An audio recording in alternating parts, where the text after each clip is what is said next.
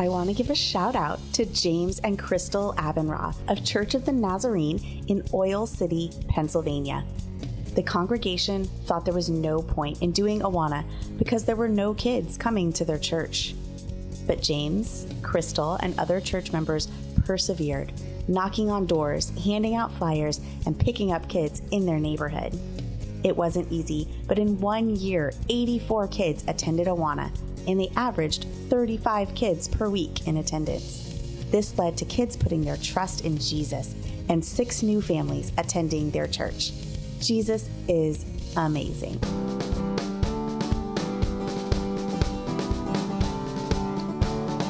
Hey everyone, and welcome to the Awana Clubs podcast. I'm Hunter Williams. I serve as an Awana missionary in Tennessee, and I have the privilege once again to be your host on this podcast. In today's episode, I interview Peyton Buie. He serves as an Awana ministry director and children's pastor at Mars Hill Baptist Church in Lawrenceburg, Tennessee. He's also become a very good friend of mine. Uh, we've had chances to connect at least on a monthly basis, and I just love his heart and passion for ministry. In the interview, we talk about all kinds of things. We talk about funny moments he's seen this year in his club. We talk about God moments that he's seen this year. And we also talk about training. And you need to listen to the end of the episode to hear his heart for training. It is so, so good. And he just shares a lot of practical things. So, enough of me giving an introduction. We'll get to the interview with Peyton right after this break. Thanks for listening. We'll be right back. Are you a church that keeps refreshing its ministry by updating your resources and learning new skills to make your child discipleship as effective as possible? Or would you like to be? Then you should become an official Awana member. For just $125 a year, you get 30% off all Awana Club products, exclusive access to special and seasonal discounts, training from Awana Basics online, plus added visibility for your church on Awana Finder, our national website to help new families discover your Awana program. Go beyond just using Awana curriculum and sign up for a membership today at awana.org slash become dash a dash member. All right, everyone, welcome back to the Club's podcast. And as I said, I've got Peyton joining me. Peyton, thank you so much for being on the podcast today. Absolutely. I'm super excited about this. Yeah, I'm, I'm excited to have you on. Uh, Peyton and I have become pretty good friends.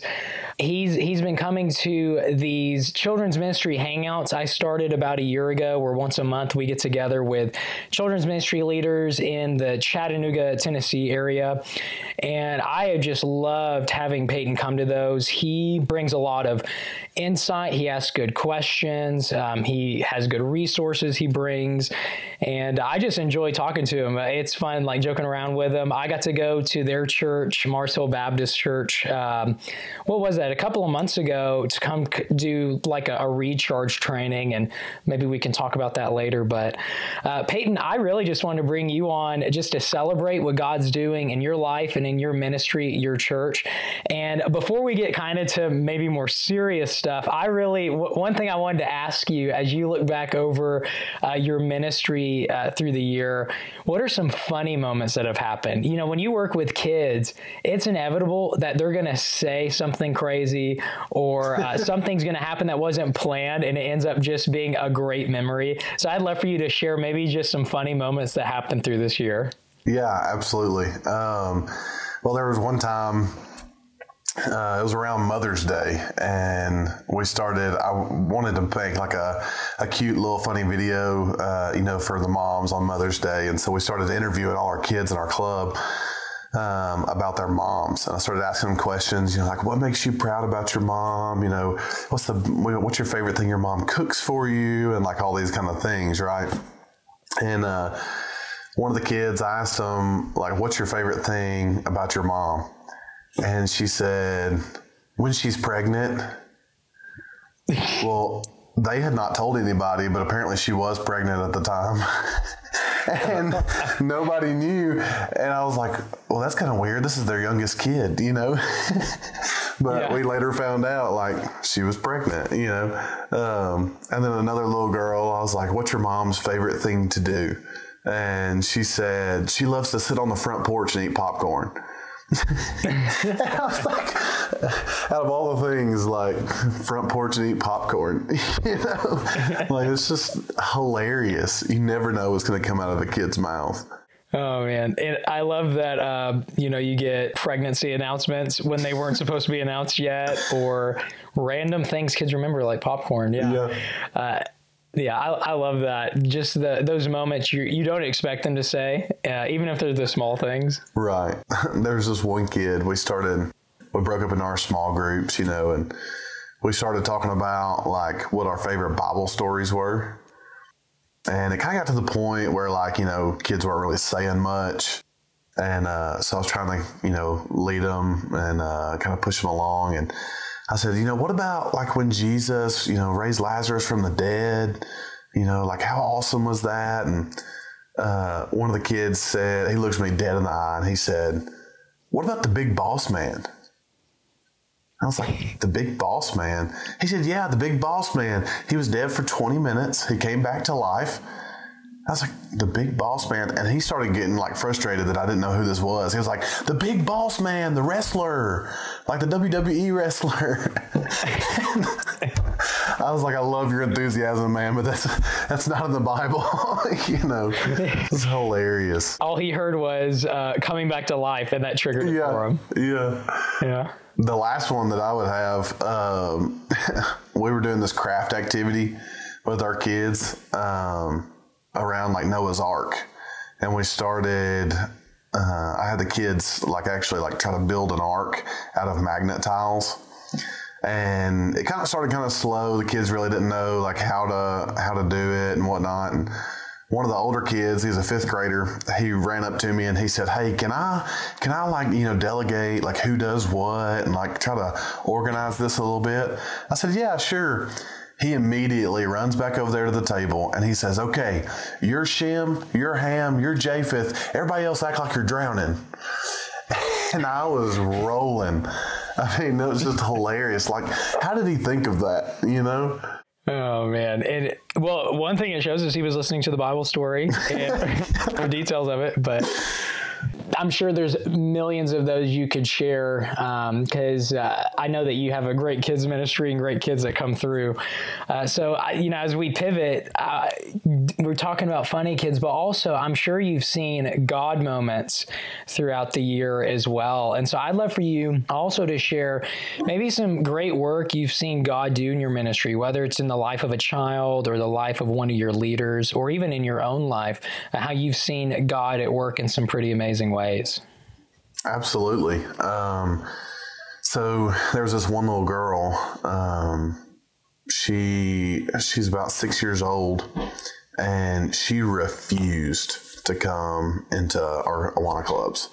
Like she was like, I'm going in there with my mom. Like she was just having a bad day and like she just, you know, she refused. And I kept trying to, you know, spur along, like, hey, can you come help me with this? You want to be my helper? Like, can you, you know, help me pass this stuff out and like do all these things, you know? And she was like, no, no, not at all, you know. And so eventually the mom was like, okay, you know, we'll, we'll try this again next week. Like, you know, I'll just take her into service. Well, she wound up walking the aisle um, and accepting Jesus that morning, or I'm sorry, that afternoon um, in, in, our main service. And she like came running back to me after service was over with, and she was like, "I accepted Jesus." And so we started talking about it. Like, you know, I started asking her like, "What is sin? Uh, you know, why did Jesus have to die on the cross? Like, why couldn't mm-hmm. God just, you know, forgive everybody's sin? Why did Jesus have to die? And she could tell me exactly why Jesus had to die, what sin was. Like, she could answer all these questions. And she was very passionate about it. And she was like very excited. And I was like, mm. well, I guess that was why she didn't come in the, you know, our, our clubs that night, you know, and she yeah. needed to get saved. And that was, that was an awesome, awesome moment. Yeah. It, one thing I love about that is sometimes what seems like an issue is really God working behind the scenes. You know, you could have got frustrated and said, I can't believe she won't come to club. But God, you know, he had he had a plan. Absolutely. I, I, love hearing that, and I, I, always love hearing stories of kids coming to Christ. There's just something beautiful about a child's faith where they give complete trust to Jesus and what He's promised He would do, and uh, I, I, love hearing that. Um, do you have any any stories about maybe um, things you've seen in your leaders or even in your own life um, that that's that's just been beautiful to see in your club this year? Well, so um, and through a lot of kind of the trainings and different talking with different people, especially our hangouts uh, that we've been having, we're you know over there in Chattanooga. Um, a lot of you guys have been spurring me to go a little deeper with kids because you know I think a lot of mm-hmm. times we can think that oh well it's children's ministry we kind of have to dumb down the gospel or we have to dumb down the scripture to put it on their level uh, you know but kids can really soak up and actually understand a lot more than we give them credit for. Mm-hmm. Um, and so we started, I started a new series um, in our small groups about like how to study your Bible and why that's important. And I started giving mm-hmm. parents a few more resources on like some deeper Bible studies with their children. Uh, my wife and I actually wrote one, a, a five day devotional over the, the first chapter of John. Um, and I've had a lot of parents that come back to me and have said, man, my kid actually like understands this. Like they're actually, you know, um, retaining this stuff that we're talking about. And we do like a family question of the week as well uh, for parents, kind of help them um, have gospel conversations with their kids. And, and they're like, you know, some of this stuff is, a little deeper that I thought my kid could even understand, you know. And they were right. like, some of this stuff is even kind of deep for me, you know. And they're like, you know, this is like super good, and it's really helped uh, a lot with giving them opportunities to talk to their kids about Christ. And that that's one thing.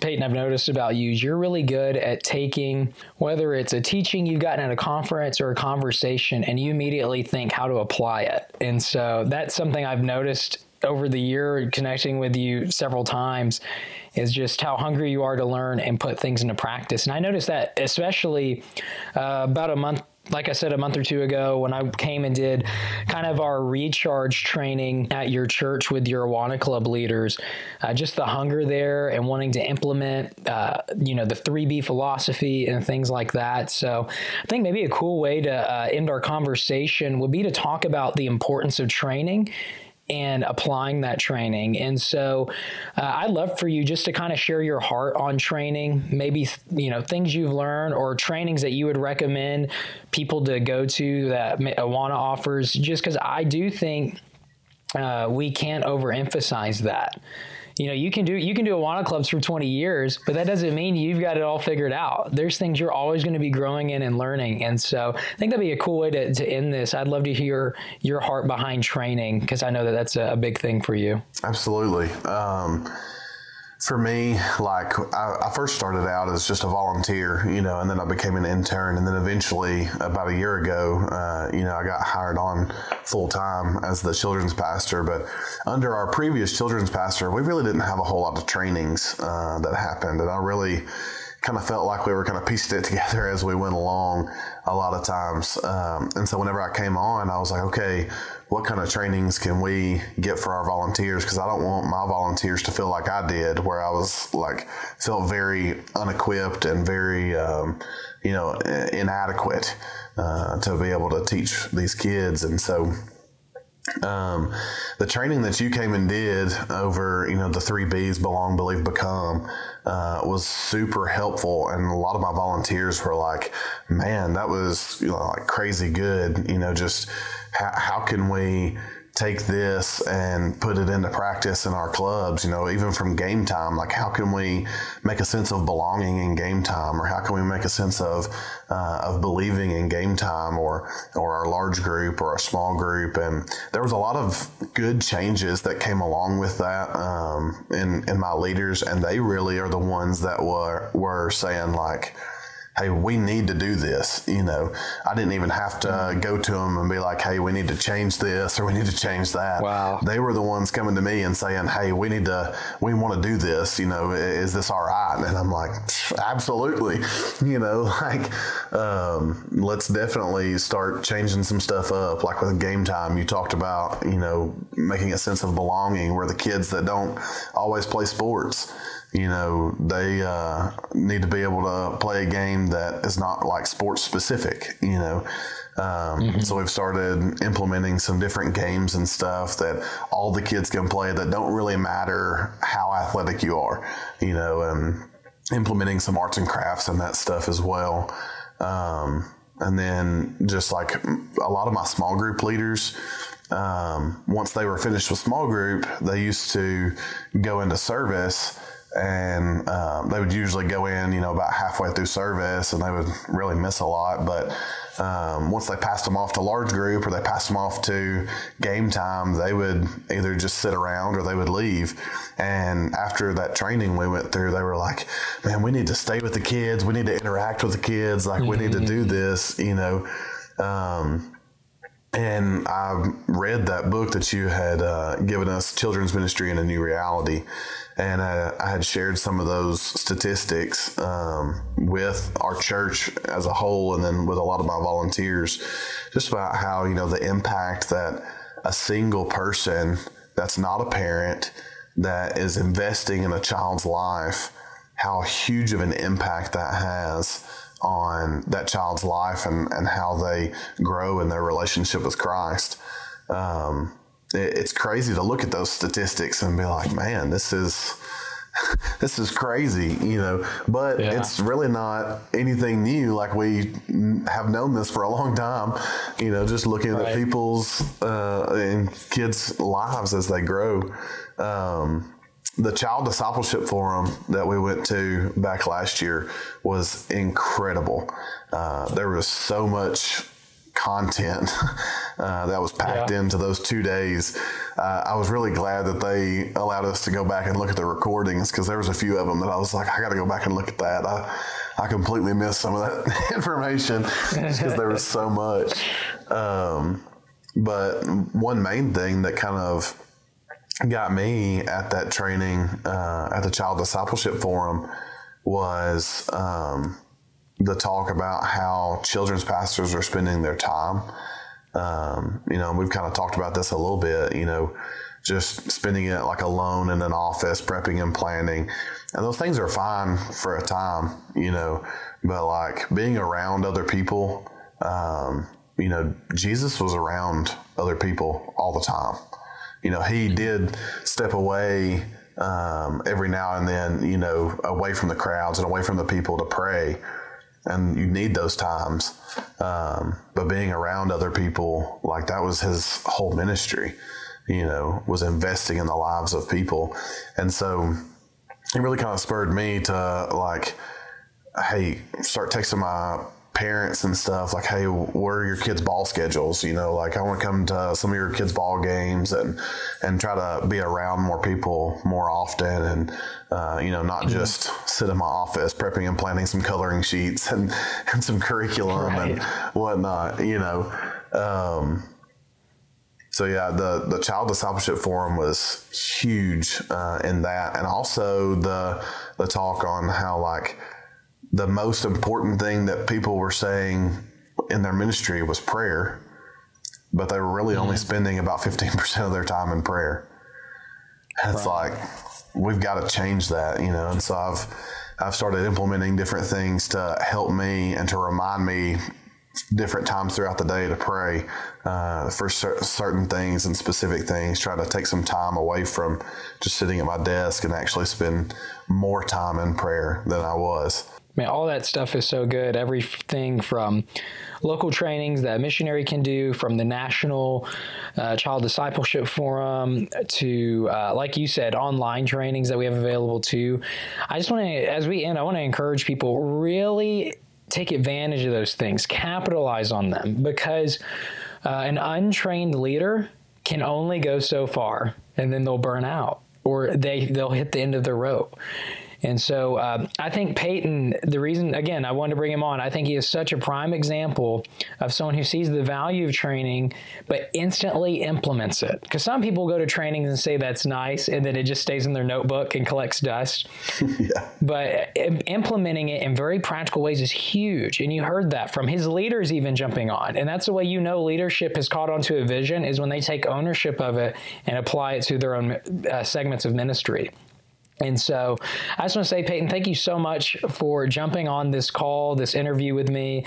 Uh, I enjoyed the funny moments, the God moments, and the ways that you implement training across your clubs. So, Peyton, thank you so much for being on this interview, and I'll be seeing you again soon at one of our hangouts for sure. Absolutely. I can't wait. Thanks for listening to the Awana Clubs podcast. The Awana Clubs podcast is a product of Awana Audio all rights reserved.